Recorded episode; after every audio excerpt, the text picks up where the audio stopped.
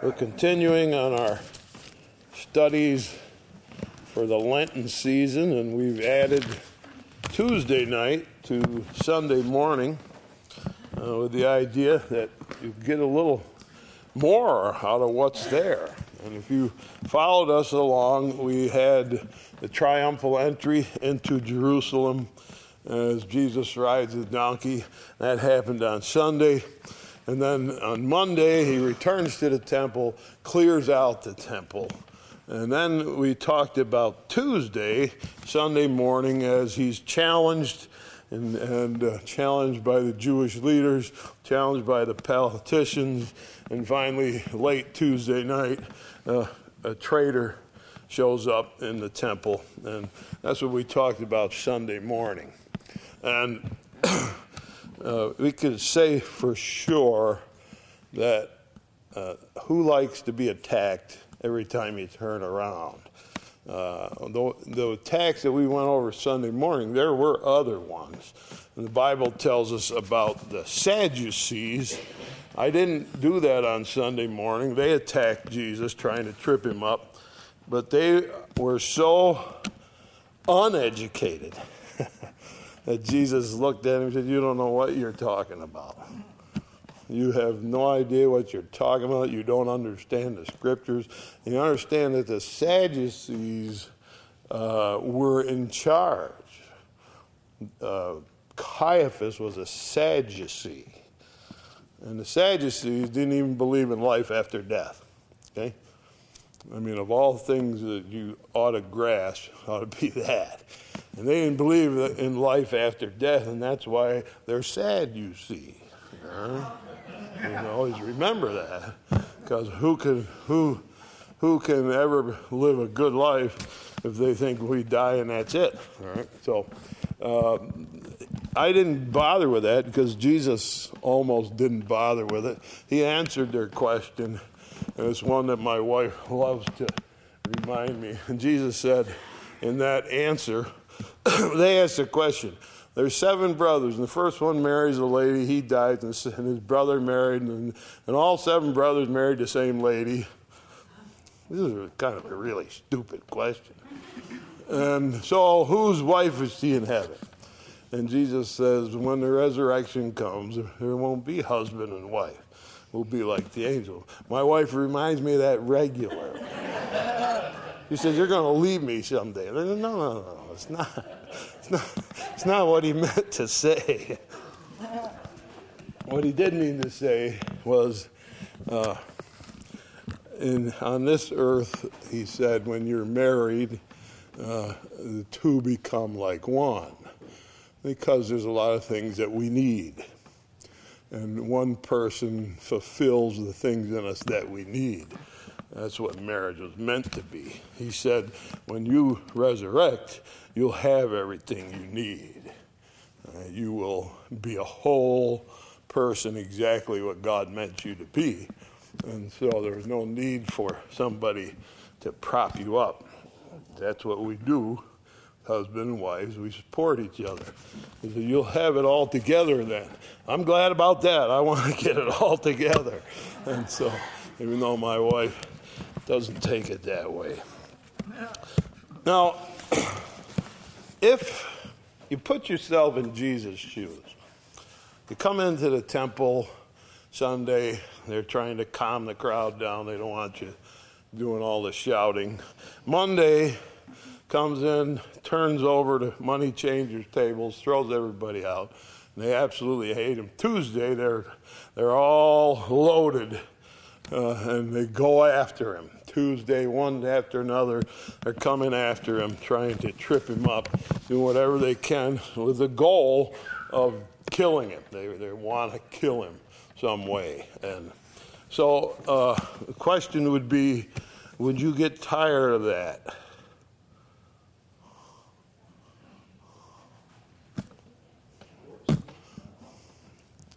I mean, how many times does somebody attack you before you say, that's enough, huh? Stop. All right?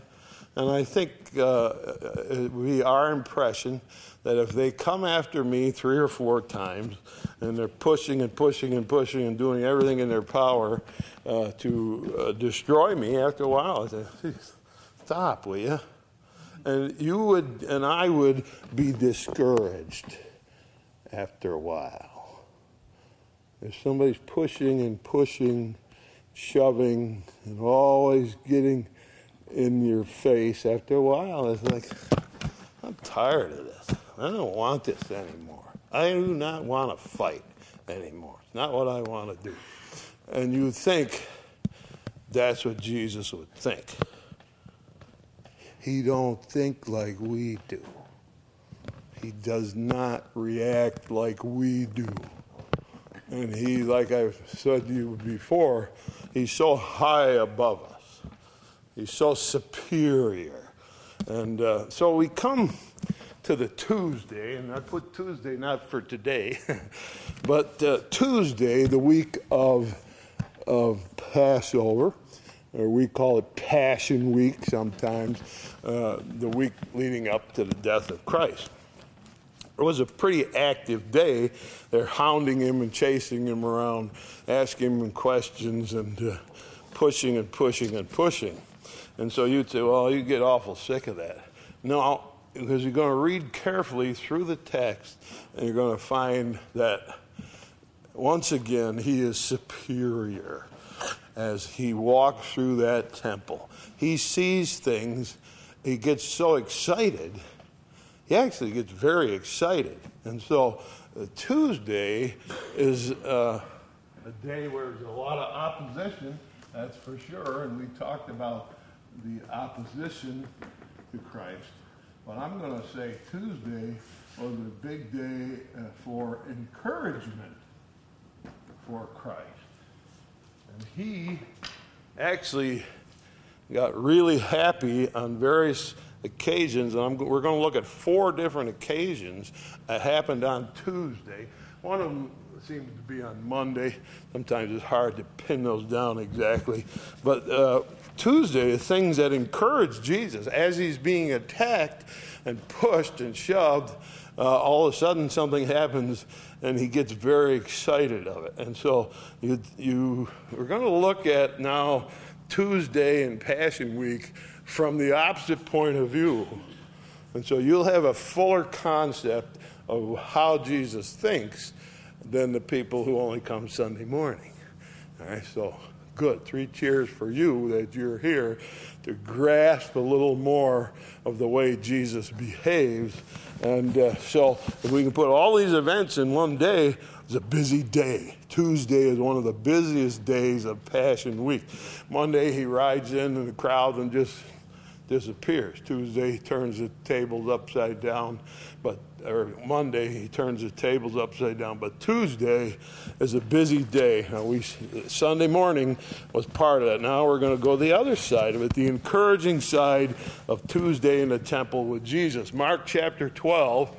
As we look at a series of things that happened. Mark chapter 12.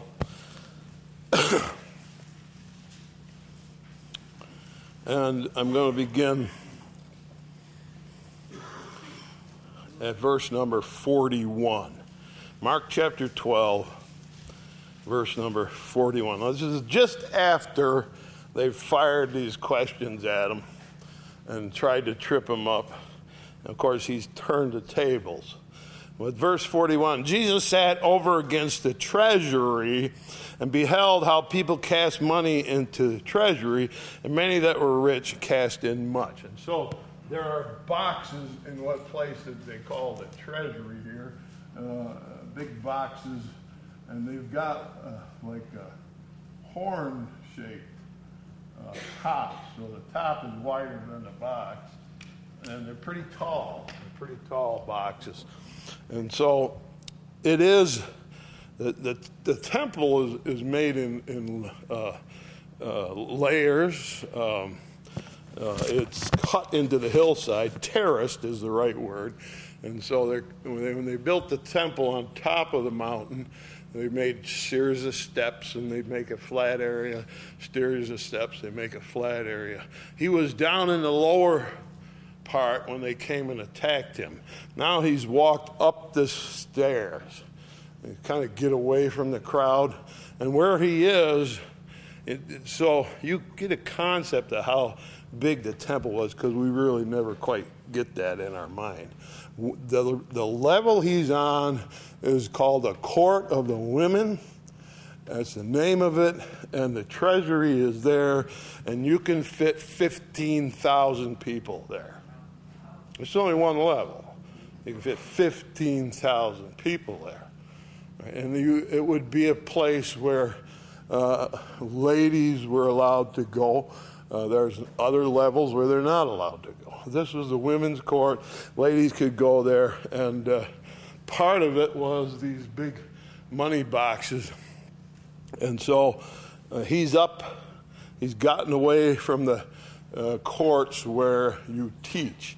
He's walked up this to the court of the women, and there's 13 of these boxes that are lined up in a row, and they might have a, a name on it. One may be for the poor, uh, one may be for the temple, one may be for sacrifices, and they, they're uh, listed uh, on each box what you want to donate to.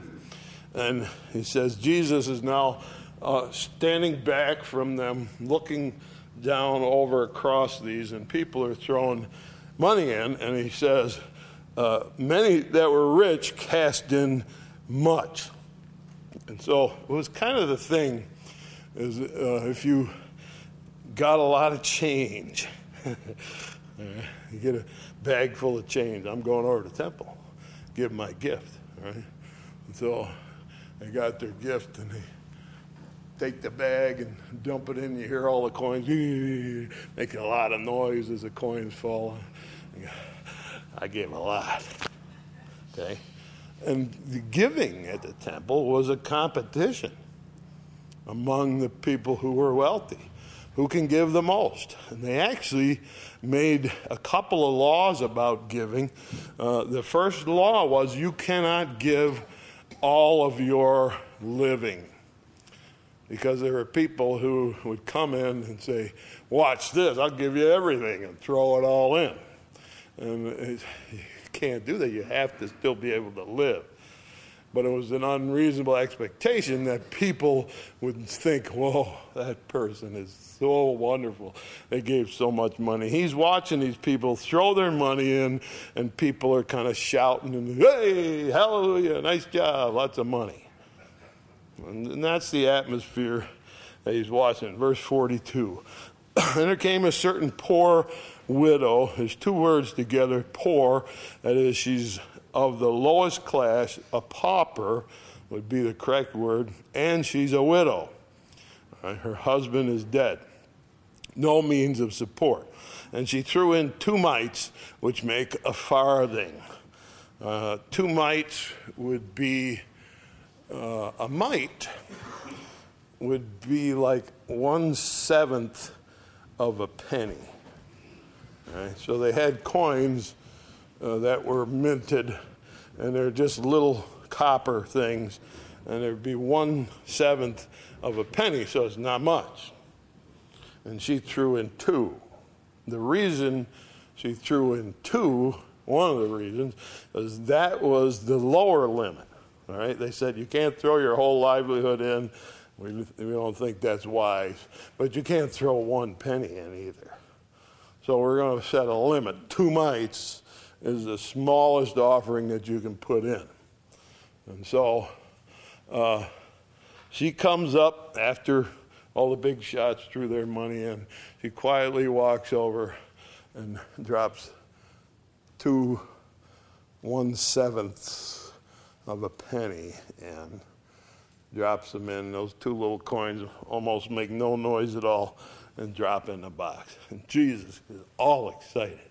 And he called, verse 43, called on them his disciples and said unto them, Verily I say unto you, hey, look, look at her. Do you see that? Did you see her? I want to point her out. Everybody else is pointing out all who brought the most, but I want to really get it right. I want you to look at that woman. See her? See her? You can tell because she's dressed in clothes that are just above rags. And she's got something on her, probably a veil or something, that shows she's in mourning, so we know she's a widow. She's lost her husband. And she just put in, she put in two mites. That's the lowest limit you're allowed to give. Verily I say unto you that this poor widow hath cast in more than they all which have cast into the treasury.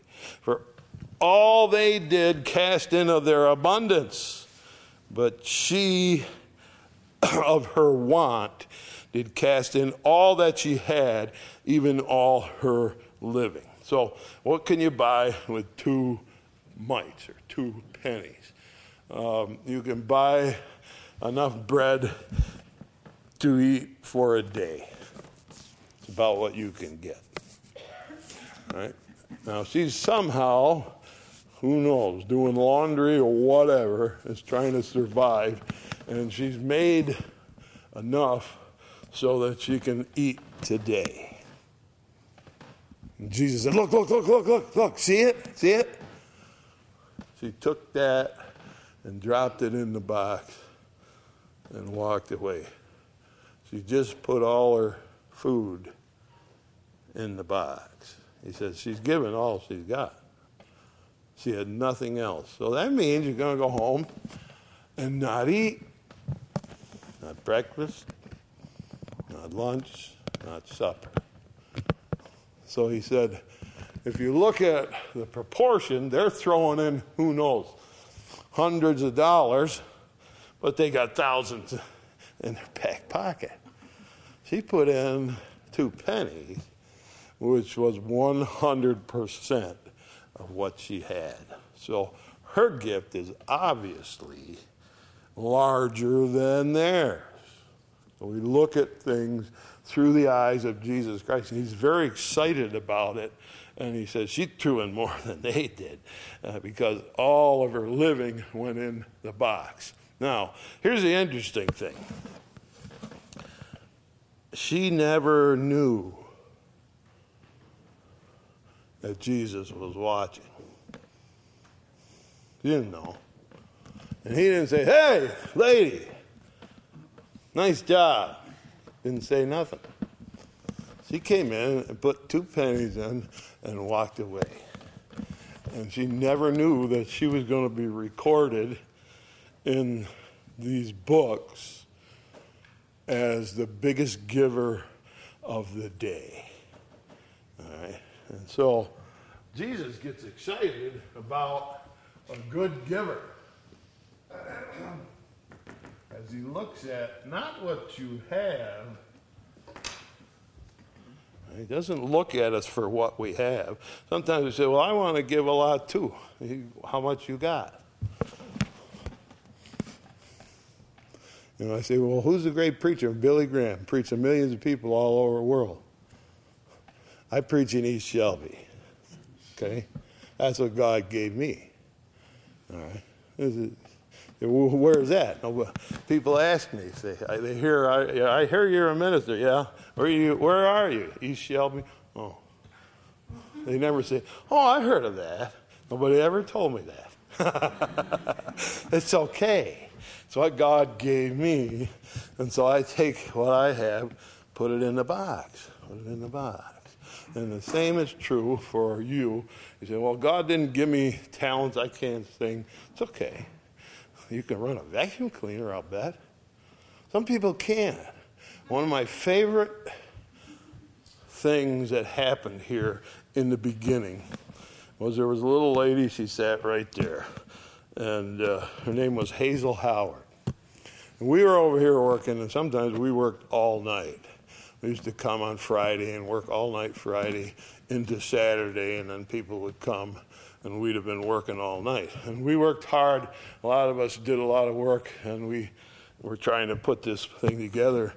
And Hazel Howard said, I want to do something. I said, Well, she couldn't hardly walk. She could barely walk. And uh, she had a uh, sort of a deformity, so that her speech was slurred. And when she walked, her body swung like this from side to side. So uh, just, I always wonder how she ever didn't fall, and I'm sure she did fall. Uh, she said, I want to come and work. I'm thinking, what am I going to have you do? I don't know what you can do. She couldn't run a vacuum cleaner. She couldn't do that. She said, Can I clean the refrigerator? I said, I would love it. Now, we had an old refrigerator in there. It worked, but it was nothing to write home about, okay? She came and took everything out and wiped it down and put it back in. And I thought that was one of the biggest contributions in the beginning when Hazel wiped out the refrigerator. Why? Because that was absolutely the most that she possibly could have done. And she did it. And uh, she was the first one uh, who did that. And she was the first one, I shouldn't tell you this, but there was an outhouse on the back when we got here. There's no running water here. There was an outhouse. There was a two-holer on the back of the church. And that's what was here when we got here. She said, I got to use that bathroom. I said, uh, go ahead, you know. She's the one, only one to use the two-holer. and she wouldn't mind me saying that, so point is, Jesus gets very excited with it. I mean, look, look at, look at, look at her, look at her. And he points her out, and she never knows. Why didn't he stop her and say, Good job? She didn't need it. She had already made a decision in her heart I'm going to give to God all I got for this day. Everything I own is going in the box. And I won't eat all day, but I'm putting it in the box today. And she went home with a happy heart. And I'm sure, because this is the way God works, I'm sure that she was more happy that day than she'd been in a long time. Because God does that, all right? God has a way of getting inside your heart when you do something for Him and making it just, you, wow, I'm glad I did that. I love doing that. And so, uh, uh, among the hypocrisy of the other givers, there stands one in that temple. And hypocrisy was everywhere. Right? They've been being hypocritical to him with all the questions that they'd ask. And now they're throwing their money in just so that everybody will say, Oh, aren't they wonderful? Among all of that, there stands one good giver. And Jesus, look, look, look, look at her. So he didn't need to say anything to her, and that's why he let her go. She had already accomplished what he was trying to get everybody else to do. She'd already done it. He's trying to get his, his followers to give of themselves and stop thinking about who's in charge and all the rest of it. He's trying to get everybody else to do that. She already did it. She made it up in her heart, decided it, and did it. And so he's very excited about this. And if you look, right, chapter 13, as he went out out of the temple, one of his disciples saith unto him, Master, see what manner of stones and what buildings are here. And uh, if you look at Luke 21, um, it's interesting. And there's a reason he pointed this out. Luke 21 and verse number 5. And as some spake of the temple, and how it was adorned with goodly stones and gifts. Uh, he said, As for these things which you behold, the day will come in which there shall not be one left stone on another that shall not be thrown down. So they're going through the temple, walking up the stairs to this higher thing, and the disciples, they're saying, Look at that. Look at that stonework. Look at it. It's a masterpiece. And it was beautiful. It was gorgeous. And what happened was very prominent people in the world, not just Jewish people, uh, Caesar Augustus sent something to hang in the temple.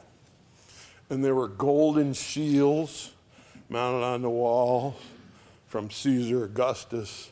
Uh, Herod, who had spent 37 years uh, funding the building of the temple, he had a golden uh, grapevine made out of solid gold, and the grapevine crawled up the stones like a grapevine would, and there were these bunches of grapes all made from solid gold. And the place was filled with all kinds of beautiful things crowns, like I said, and uh, solid gold things that people wealthy had donated. And they the disciples were walking by. Look, look at that. Look at that. That's fabulous. And Jesus said, No, look at, look at that. Look at that. I want you to look at that. There's two pennies went in the box. Look at that instead. Don't look at that. That's nothing because there's going to come a day when all of these stones, not one of them will be in the position you see it now. And the Roman soldiers saw to it that not one of them, they even dug the foundations of the temple out and tore them and spread them all over until every stone, every magnificent gift on the wall was nothing but rubble. Nothing but rubble. And what will matter? Two pennies. That's what's going to matter. So Jesus is very excited about that.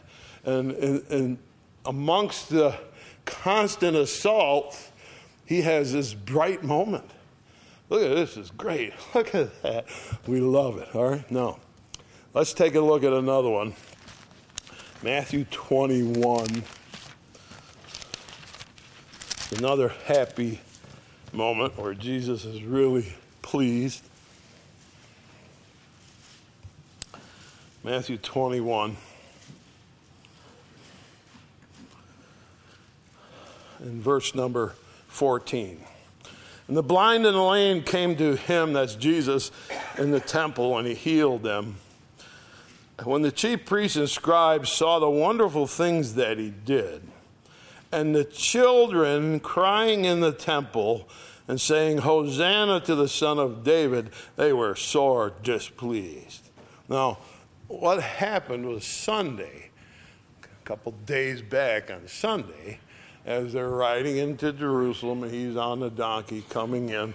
The parents of these children are singing, Hosanna to the Son of David, and they're out of Psalm 116. They're taking the phrases that they know and they're singing them. And now, children are running around in the temple.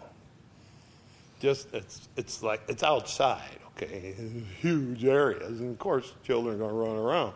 And as the children get together, playing, running around, they say, hey, let's sing what we sang Sunday. And they're singing, Hosanna to the Son of David, Hosanna to the Son of David. And the big shot said, oh, we can't have that. They're singing that Hosanna, the son of David. That's no good. They're very displeased. And verse 16, they said unto him, Hearest thou what these say? They can't do that. You can't have children singing out here, especially about Jesus. What's the matter with you? it's the best thing. I love to hear children sing. On Sunday morning, they get up there and sing. It's just wonderful. It's just wonderful. That's what I did when I was that big and that big and that big and that big. We sang, we sang, we sang, we sang. Say, Eric, how do you know every song by heart? Because I sang it a thousand million times. I know them because we sang them over and over as children. That's how I got to know when your mind is impressionable and you can sing along and you remember what it was. Harder to do that now, okay? But then simple. Here's these children simply repeating the song that they heard Sunday, and they turn to Jesus Did you hear that? Stop it! We got a can't can't be. And Jesus said to them, Yea, have you never heard out of the mouth of babes and sucklings, thou hast perfected praise. Perfect. He said, This is perfect praise. Why? Because it's children without their heads all muddled up with grown up ideas, and they're just happily singing praises. These are what they sing in heaven, okay? Hosanna to the Son of David. It's what they sing in heaven. Angels are singing that. And uh, he says, No, this, this is perfect praise. It says in Psalm number 8, yes, out of the mouth of babes and sucklings thou hast perfected praise. And so we have good singing good singing made Jesus happy. Happy to hear children singing. And that's, to me, one of the happiest things around there, just walk over there. Just go over there, walk over there and see what's going on. It's wonderful. It's fabulous. It's worth more than this. You understand? Because they're learning as children to pray. I saw one of the books. I walked over there tonight, and there's one of the books laying there that they're saying, How to Teach Children to Pray. Fabulous. How many adults do I know that can't pray? They're learning over there. That's perfect. That's perfect. Perfect praise. So, uh, another bright moment in this very critical time uh, that Jesus is going through, rather bright moment, and uh, it is uh, the children singing, and he's not going to stop them. He says, "Boy, they're right in tune, perfect pitch, perfect praise. Let them sing." Happy thing for Jesus. Now, one of the happiest moments, John chapter 12. You see, we're going around back and forth because uh, these events are spread through the Gospels so that uh, they're here, there, and everywhere. And we find them and bring them together and makes the we understand what happened that Tuesday. So I said, well, Jesus doesn't get down, doesn't get depressed because everybody attacks him. Because he's drawing strength from that two penny lady. He's drawing strength and, and encouragement from children singing. He's got it right. He knows how to think. Now, here's another one. This is a pretty unusual one, one that most people would uh, never hear of or notice. Uh, John chapter 12, verse number 20. And there were certain Greeks among them that came up to worship at the feast. Now, these people are from Greece. It's quite a ways, quite a ways away. And they might be merchants. We don't know anything more than that they were Greek. But they came from Greece, and that's quite a ways away. And it's good so you understand when we're talking about Passover, we're talking about people everywhere. Because it was such a, a fabulous show that they put on in the temple. Uh, it was a beautiful experience, and people coming from Greece now. Uh, to worship at the feast. 21. The same came therefore to Philip, which was of Bethsaida of Galilee, and desired him, saying, Sir, we would see Jesus. And Philip cometh and telleth Andrew, and Andrew and Philip tell Jesus.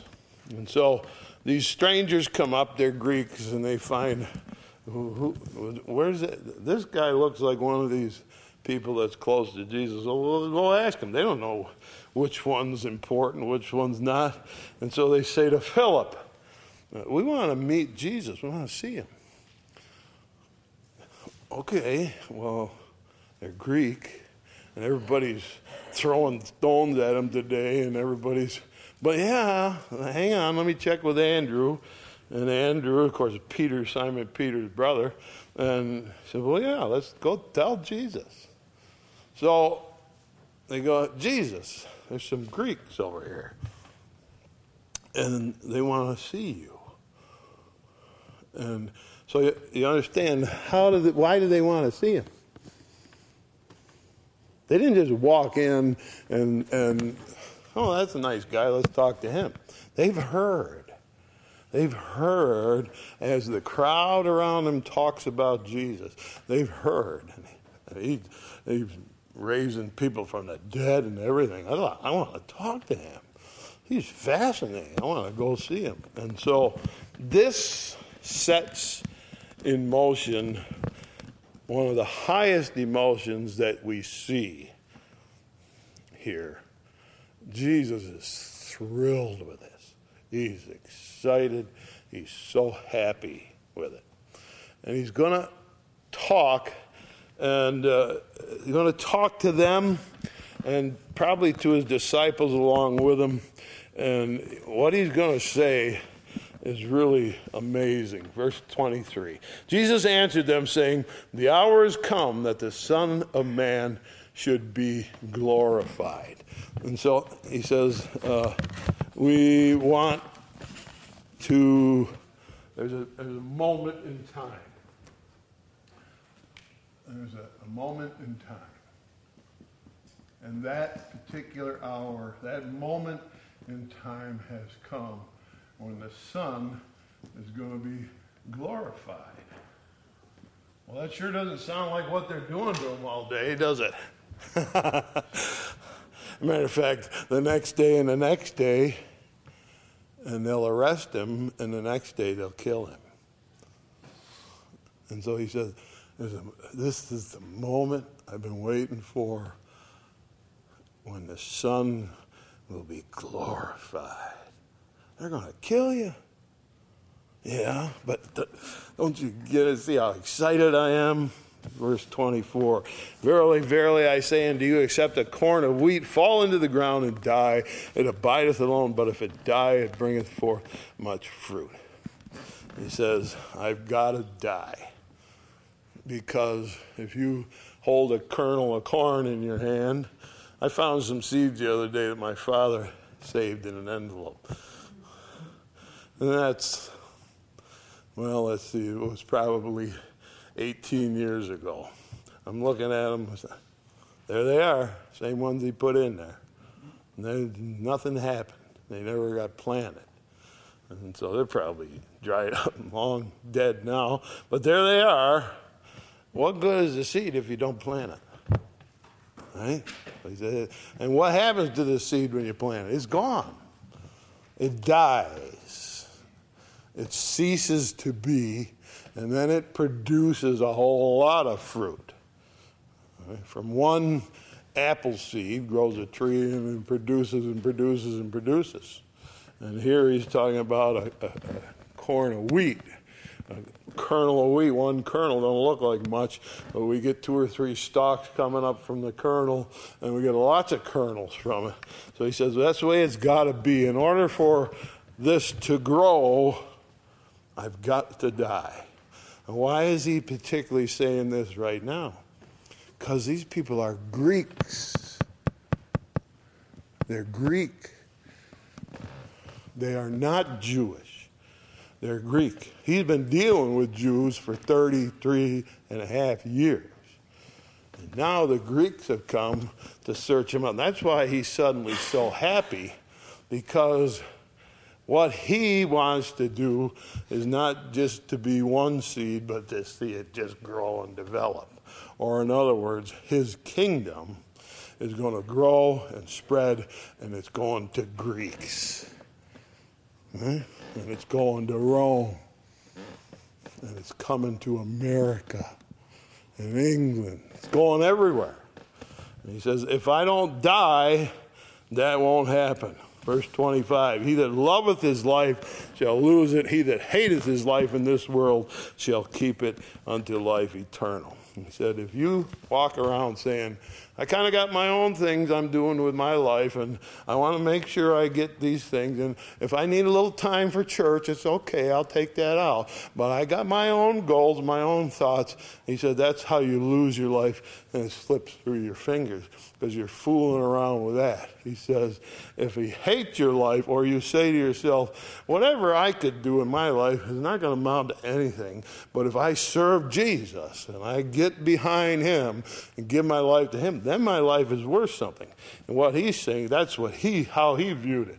He said, Well, do I want to live? No, I want to die so that more good can come of it.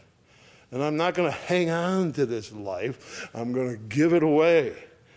That's what he's telling us to do. Verse 26 If any man serve me, let him follow me. Where I am, there also shall my servant be. If any man serve me, him will my Father honor. I say, well, why would I give up my life? I got stuff I want to do, things I want to accomplish. Why would I give it up? Because he says, if you come and follow me, then God, my Father, will put honor on you and what you do. Come and follow me. He's telling this to the Greeks. So you want, want to be a disciple of mine, you come. And then you say, well, what do I get when I give it up? You get God's approval. God's approval. And that's worth more than anything I know. If I got God's approval, I'm gone. That's what I want. Right? That's what I want more than anything else. no, he's honest. Jesus is always honest. 27. Now is my soul troubled. And what shall I say? Father, save me from this hour. He's thinking about they're going to nail him through his hands and through his feet. Uh, oh. And he's thinking about something like that. Crown of thorns, they're going to shove it on his head until his head bleeds. And they're going to whip him. And the goal of whipping people before they crucified him was to get the life out of them so they didn't hang there for long. They're going to whip him as close as they can until he has much life left. They're going to shove something like this on his head. They're going to nail him. And when I think about nailing, I think about through your hands, and you could almost take that, but not through your feet. Can you imagine being nailed through the feet? The agony of it. Oh. And he knows this is what's coming, and he says, it's kind of, sometimes it's overwhelming when I see what they're going to do me in two days. When I think about it. So, what should I say? Save me from this? But for this cause came I unto this hour. I've been waiting for this moment in time. Why? Because I'm going to die, and however I die, it will spread out from here. And these Greeks, totally outside the covenant people, totally outside the promised people. These Greeks are going to take it home and they're going to know about me and what a thing it was. So, therefore, verse 28 Father, glorify thy name. Let's show them, God, who you are. No, he says, glorify me, and that means kill me. Kill me. But Father, glorify yourself. And then there came a voice from heaven saying, I have both glorified it and will glorify it again. So he's so excited about the prospect of the Greeks coming and asking to see him that he just, oh, it's coming. I've been, I've been waiting for this moment in my life, and it's just arrived. And I'm ready to take it. And I know it's not going to be easy, but it's going to be worth it. Everything is going to be worth it. And so, Father, glorify thy name. Let's do this. Let's do this. And God speaks from heaven in a voice saying, I have both glorified it, my name, and will glorify it again. All right? I'm both glorified. Do you know how many times that voice came? Well, as far as recorded, that voice came when Jesus went into the water to be baptized by John the Baptist. And they pushed him under the water, and he came up out of the water, and there's a voice God. And he said, This is my beloved Son. I love him. I'm well pleased with what he's doing because he's starting the march to Calvary. I love what he's doing. This is my son. And uh, on the Mount of Transfiguration, you get Peter, James, and John. They go up there, and Jesus suddenly starts shining, and the light's coming out of the inner parts of Jesus. And then suddenly, uh, this cloud and smoke, and Moses and Elijah come down, and they're looking at it, and there's a voice. This is my beloved son. Hear him. Listen to him. Says to those three disciples. They listened pretty good. They got that. And now here's the third time, the voice. And God's God's happy up there too. This has been our plan from the very beginning. From the very beginning, it says in back in Isaiah, prepare me a body and I'll go down and die. And from the very beginning, it says, from the foundations of the world, or that is when God decided to make the world, He had already decided that Jesus was going to die. They made an agreement. Shall we make this race of people? Well, what if they rebel? Well, if they rebel, what should we do? Well, then I'll go down and die and save them. So let's, let's make Adam. That might have stopped you or me, huh? You make this race and they're going to rebel. And they're going to do every wicked thing you can think of. That's okay. Make them. I'll go down and die in their place. And so this is very exciting. And God up in heaven is saying, this was the moment we wanted when we rescued this race of people that we've created because we loved them and we've loved them ever since. And now the moment has come. And so the voice comes, I will glorify. And I'm going to do it again. What's he going to do? He's going to die on that cross, glory to God. And three days later, he's coming up. That's glory to God going to be the most exciting moment in the history of humankind when Jesus walks out of the tomb. All right? Now, watch this, verse 29. People, therefore, that stood by heard it, uh, uh, said that it thundered, and others said an angel spoke to him. They couldn't quite grasp it. They couldn't quite take it in. Why? Because it's a moment between the Son and the Father, and they're communicating their love and thoughts to each other, and it's just too high for people to take in. I, mean, I don't know what that was. I think it might have thundered because the nature of the conversation is so high. Verse 30. Jesus answered said, This voice came not because of me, wasn't God encouraging me. I already am encouraged, but it's for you. Now is the judgment of this world. Now shall the prince of this world be cast out. God looking at what he's going to do. He's going to destroy the power of Satan, crush it, you know, get rid of him. And if I be lifted up from the earth, will draw all men unto me. Why does he say we'll draw all men? Because those Greeks are standing there. Right? It was those Greeks who fired up the imagination of Jesus and said, I'm going to be lifted up. Verse 33, this he said, signifying the death he would die. People answered him, We've heard out of the law that Christ abideth forever. How sayest thou the Son of Man must be lifted up? Who is this Son of Man? He said, We thought that Christ was just going to come and live forever. Who are you talking about? Jesus said unto them, Yet a little while is the light with you. Walk while you have the light, lest darkness come upon you. For he that walketh in darkness knoweth not whither he goeth. Well, you have light. Believe in the light, you may be the children of light. And he said, I'm going to give, give you this moment right now to understand. Open your minds. Understand it. Take it in. Take it in. These things Jesus spake and departed and did hide himself from them.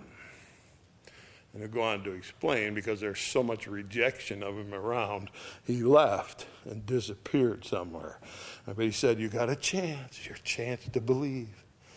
You just heard a voice from heaven. You may not understand it, but you heard what I said.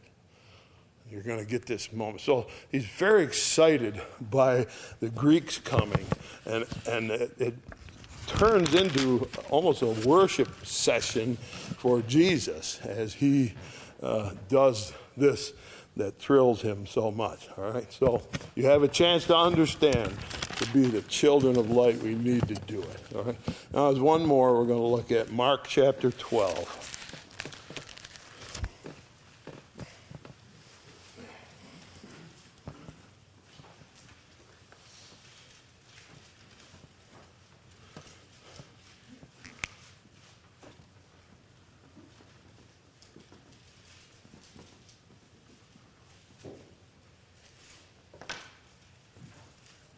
Mark chapter 12. This also happens the same day. All right, Mark chapter 12, verse number 28. One of the scribes came, having heard them reasoning together, and perceiving that he had answered them well, asked him, Which is the first commandment of all? So the scribes are the ones that came and said, by what authority do you teach here? Who do you think you are teaching in our temple? Here's a scribe. He comes by himself, all right? And he comes and says to Jesus, What's the first commandment of all? Uh, in all the commandments, and they had uh, something like, uh, I don't know, it was like 2,016 rules that they had, because uh, they'd made up a lot themselves. And he says, of all those rules, all those commandments, from the Old Testament, those commandments, what's the main one? What's the first one? And Jesus answered, And the first of all the commandments is, Hear, O Israel, the Lord our God is one Lord. Thou shalt love the Lord thy God with all thy heart, with all thy soul, with all thy mind, with all thy strength. This is the first commandment. The second is like, namely this Thou shalt love thy neighbor as thyself. There is none other commandment greater than these. There's the scribe from the arrogant class, the most arrogant class. He come ask Jesus, what's the great command? By himself, though. He didn't come with a crowd. 32. And the scribe said unto him, Well, master, hast thou said this truth? For there is one God, and there is none other but he. To love him with all the heart, with all the understanding, with all the soul, and all the strength, to love his neighbor as himself is more than all whole burnt offerings and sacrifices. Here's a scribe who comes from uh, almost that uh, revolting group of men who are trying to kill Jesus desperately. And he says, I understand, Jesus, that of all this stuff, there he's in the temple, all his sacrifices and all this stuff going on, and all the fancy clothes and all the high priest hat and all the things that are part of this. He says, I understand that this don't mean anything really. What really makes a difference if I love God with my heart and soul, and I love my neighbors. That's what makes a difference. And that's more than all of this. And Jesus saw that he answered discreetly. He said unto him, Thou art not far from the kingdom of God. A scribe? A scribe? Those arrogant, they're lawyers actually, arrogant lawyers. He comes up and he's been thinking. He said, You know, I think all of this stuff, it's okay, but what really matters is do I love God down inside? And, and God said, Oh, Jesus said, You're a good thinker. You're a good thinker. You've been thinking, and you understand, and you're a good thinker. You really are close to the kingdom. Why does he say he's close and not in the kingdom? He's telling them, You got it right. You've been thinking about it. You're almost there. What do you got to do? Just do what it says, and you'll be there. You'll be in the kingdom. You already know what to do. You need to love God. If you love God, you'll be in the kingdom. You'll be there.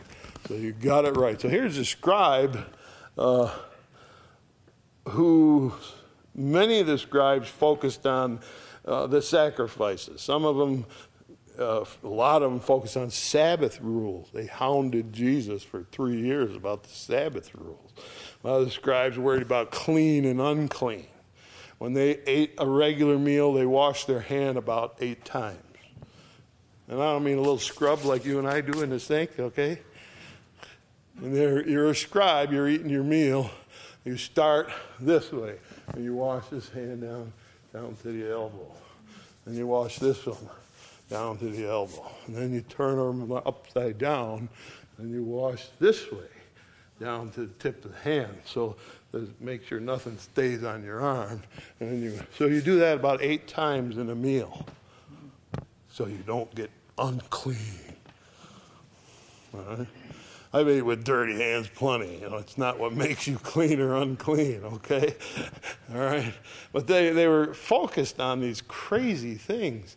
And now here's one, he's got it right. Isn't it wonderful that in the middle of that hypocrisy and that, all that stuff, one of these guys figured it out. One of these guys used his brain and thought, and Jesus said, You're almost there. You're right there. I'm so glad to hear how close you are to it. So, in this day, we got a good thinker, good seeker, good singing, good giver. Look at who it is. That's a woman. First one's a woman, next one's children, next ones are Greeks, foreigners. And the last one, he makes the list a scribe. God's ha- Jesus is happy. Why? Because, in spite of the hypocrisy that may surround them, people are standing up and saying, I get it. That little woman that put those pennies in, she said, I got it. I understand. I put my pennies, I understand. Yeah. She wouldn't let the hypocrisy swallow her up. And that was a thing that I had to come to in my life because I came to a point where I said, I've been to church and it's full of hypocrites. I don't need it. I don't need it. And so I quit going to church. I don't need it. I'm sick of hypocrites in church. I'm not, I don't want it. I don't even want what they got. And then God kind of whispered in my ear and said, So, a hypocrite keeps you from me? Who's the fool? You are you let a hypocrite keep you from God. Right? That's what I came to. I can't.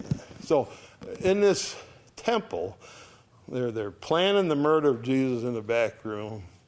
They are full of hypocrisy. They're stealing from the people in the court where they're selling doves and changing money. And uh, the sacrifices are a bunch of malarkey because nobody cares anyway. Here's some people that Jesus runs across. A woman gives to, she's got it. Children are singing, they got it. And the, and the Greeks come seeking, where's Jesus? We want to talk to them. They got it. And then one scribe and a whole crew, he got it. So there's a very positive side of Tuesday. We looked at the negative side with the opposition on Sunday. And then we put together the encouragement. So, what is Jesus? He is not one who gets down because of circumstances. He is not one who drags around and, oh, this is really bad. These people, it's not him. That is not him. He's up here, he's above it all. He's up here and he can see the widow, and he can hear the children. And he can answer to the Greeks until it excites him, and God answers him back from heaven. And he can say to the scribe, You got it. You're almost there. You got it. And so it's all in the midst of hypocrisy, there can be truth. In the midst of evil, there can be good. And we need that in this world today. We need in this world to know that whatever's going on around us, Jesus can see when we respond. If we sing from our hearts, if we give all of what we got, and if we come seeking, say, Jesus, tell me more about you. He responds to that. And then if we get it right, he says, There, you've been thinking. Good for you. You're getting there. All right? So that changes Tuesday from what we looked at Sunday. Now it becomes a much wider expanse as we see more of the heart of Jesus going into Wednesday where he will disappear. We don't know what he did. Don't know what happened Wednesday. Sunday, come in. Monday, money changes. Tuesday, the conversation and all these little bright points that he points out. Wednesday, I don't know. I don't know. Nobody knows. Till Thursday. And we start in again. All right, that fill in the blanks a little. So what we want to do is give you the cream of the crop. All right? Next week we'll do some more.